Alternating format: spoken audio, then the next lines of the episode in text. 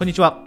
校長お疲れ様です。え今日はですねえ、エネルギーレベルを劇的に上げる、そんな簡単な方法についてお話をしようと思っています。エネルギーが高い人え、エネルギッシュな人、エネルギーに満ちている人って、えー、様々なエリアで活躍します。で、当たり前だと思うんですけれども、え、疲れを感じている人、疲れ切っている人と、一方でエネルギーにみなぎっている人、あなたはどちらが魅力的だと思うでしょうか？もちろん後者ですよね。エネルギーにみなぎっている人。つまり、エネルギーを高めて、それを維持することができていれば、人間関係にも大きな影響を与えます。魅力的な人というのは影響力を持ちます。で、魅力的な人というのは、恋愛関係、結婚関係においてもうまくいくようになります。で、このビデオを見ている方の多くが、え経営者の方だったり、自分でビジネスをされている、え自営業の人、またはですね、これからさらなる高みを目指している会社員の方だったりすると思うんですが、そういった方々、あなたにとってもエネルギーを高く維持することというのはとても大切です。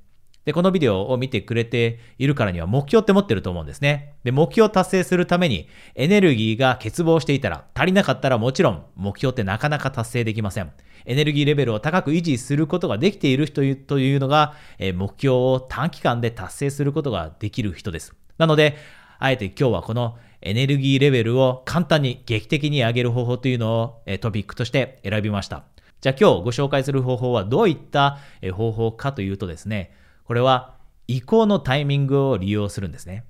移行のタイミング。私たちって日々いろいろなことをしています。一日の中でたくさんのことをしますよね。で、例えば、えあなたが朝起きて、で、夜、えベッドに、え行くまでの間にどんなことをしているかちょっと今思い出してほしいんですね。人によっては朝起きて勉強している人もいるかもしれません。朝起きて運動しているかもしれません。で、じゃあ例えば朝運動している人がいるとします。朝運動して、で、その後ですね、シャワーか何かを浴びて準備をして仕事場に行く。その間も移行の期間ですよね。移行の時間ですよね。運動をした後に仕事に行く。そこで一度、えー、あなたがすることが大きく変わります。これが移行の時間です。で、それ以外にも、例えば、じゃあ仕事をしている最中にも移行のタイミングってあるんですね。小さなタイミングってあるんです。例えばあなたが大切なミーティングを終えました。ミーティング1時間2時間続いたミーティングです。で、これが終わった後も、え移行のタイミングです。あなたはミーティングが終わった後違うことをしますよね。今度は資料作りに取り掛かるかもしれませんし、または E メールをチェックする時間に使うかもしれません。これも移行のタイミングです。で、それ以外にも、今少し触れましたが、資料を作ってます。集中して資料を1時間作ったとします。で、その資料ができた後、それも移行のタイミングですよね。今度また違う仕事をしたりするんだと思います。そのタイミングも移行のタイミングです。で、この移行のタイミングを休む時間に使うんですね。そうすると私たちってエネルギーを高く維持できるようになります。じゃあ具体的にどのようにするかというとですね、え目安として60分という目安を設けてください。60分という目安を設けて、あなたが少なくとも1、2分長くて5分の休憩を取るようにするんです。で、60分というと、えそんなにしょっちゅう休みを取っていいんですかと思われるかもしれません。人によっては2時間集中力を持つって言いますよね。ですが、2時間実は私たちの集中力って高く維持できません。2時間もぶっ続けで働くとその後疲れを感じます。で、その疲れを感じる前、60分ぐらいのところで一度切りをつけて立ち上がって、もしあなたが座って仕事をしているのであれば、立ち上がって、あえてトイレに行ったり、水を飲みに行ったり、で、立ち上がってストレッチをしたり、屈伸をしてみたり、体の血の流れを良くしてみたり、またはですね、とても効果的なのは、一度立ち上がって歩いた後、どっかにですね、座って1、2分の間、目を閉じます。で、目を閉じて、自分の体に感じる緊張というのを解きほぐしほぐしていくんですね。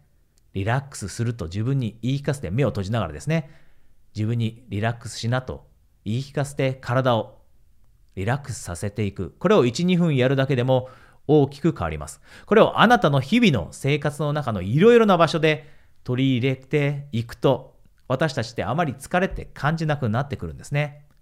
疲れを感じてしまうのは3、4時間または5、6時間ぶっ続けで体を動かさずに、そして座ったままずっと仕事をし続けるからです。で、最終的にはそれって非効率的になってきます。なぜならば、4、5時間私たちって集中力を維持することができません。でも一方で1時間に1回程度休みをとって2、3分目を閉じてみて、今言ったような、えー、エクササイズをしてみる。そうするとですね、ああ、疲れたなと、今日本当に疲れたなということを感じることがなくなって、長い間、エネルギーレベルを維持できるようになります。で、これが習慣にできるようになると何が起きるかというと、例えばあなたが忙しい自営業の方だとします。朝から働いて夜、例えば7時、8時まで仕事をして家に帰ります。で、家に帰ると8時半だったり9時です。で、その時間に初めてあなたの家族と会います。お子さんもいます。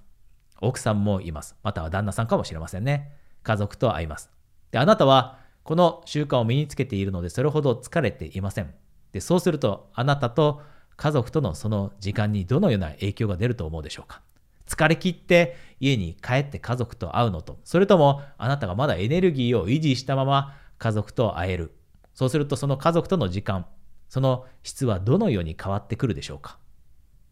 より一層家族との時間が楽しめると思わないでしょうか？そしてエネルギーが残っているので、奥さん、旦那さんの話もしっかりと聞いてあげようというふうに思わないでしょうか？エネルギーがあるとそのような余裕も出てきます。つまり仕事で高い効率、そして生産性を維持できるだけではなくて、家に帰ったり自分のプライベートの時間で大切なことをするときにも、その時間の質を高める。効率性、勉強をしているのであれば効率性も高められます。そして家族との時間を費やしたいのであれば、その家族との時間の質も高められるようになってきます。だからこそ、あえてこの移行のタイミングというのを利用して、えー、しっかりと休みを取ること。で、大きな移行のタイミングの時にはですね、例えば仕事から、えー、家に帰る時の大きな移行のタイミングであれば、例えば15分から20分、えー、いわゆるパワーナップですね、えー、昼寝をする。これもとても効果的です。私はですね、1日にだいたい2回昼寝をします。え、お昼のタイミングと夜のタイミングですね。えー、ランチを食べた後と、えー、夜ご飯を食べた後、えー、よく私は、えー、昼寝をします。で、そこでまたエネルギーを取り戻します。こういったこともしています。で、あなたもですね、もちろん昼寝が合わないかもしれませんし、あなたにとって最も、えー、効果的な方法というのはあなたが一番知っていると思うんですね。なので、それをぜひ一日の中で取り入れて、移行のタイミングにしっかりと休むようにすることで、エネルギーを維持して、より一層ですね、人生のいろいろなエリア、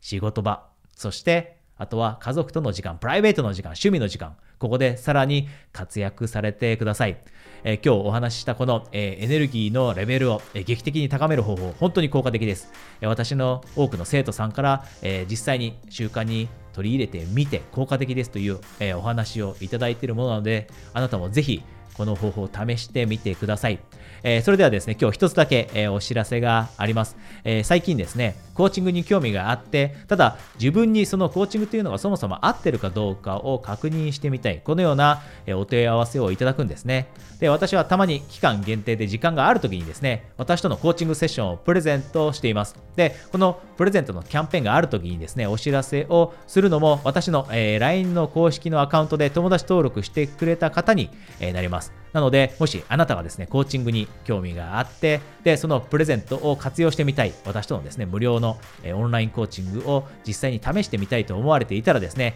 このビデオの下にあるリンクをクリックして、私を、え友達登録しておいてください。それではまた次のビデオでお会いできるのを楽しみにしています。コーチ、大塚イトでした。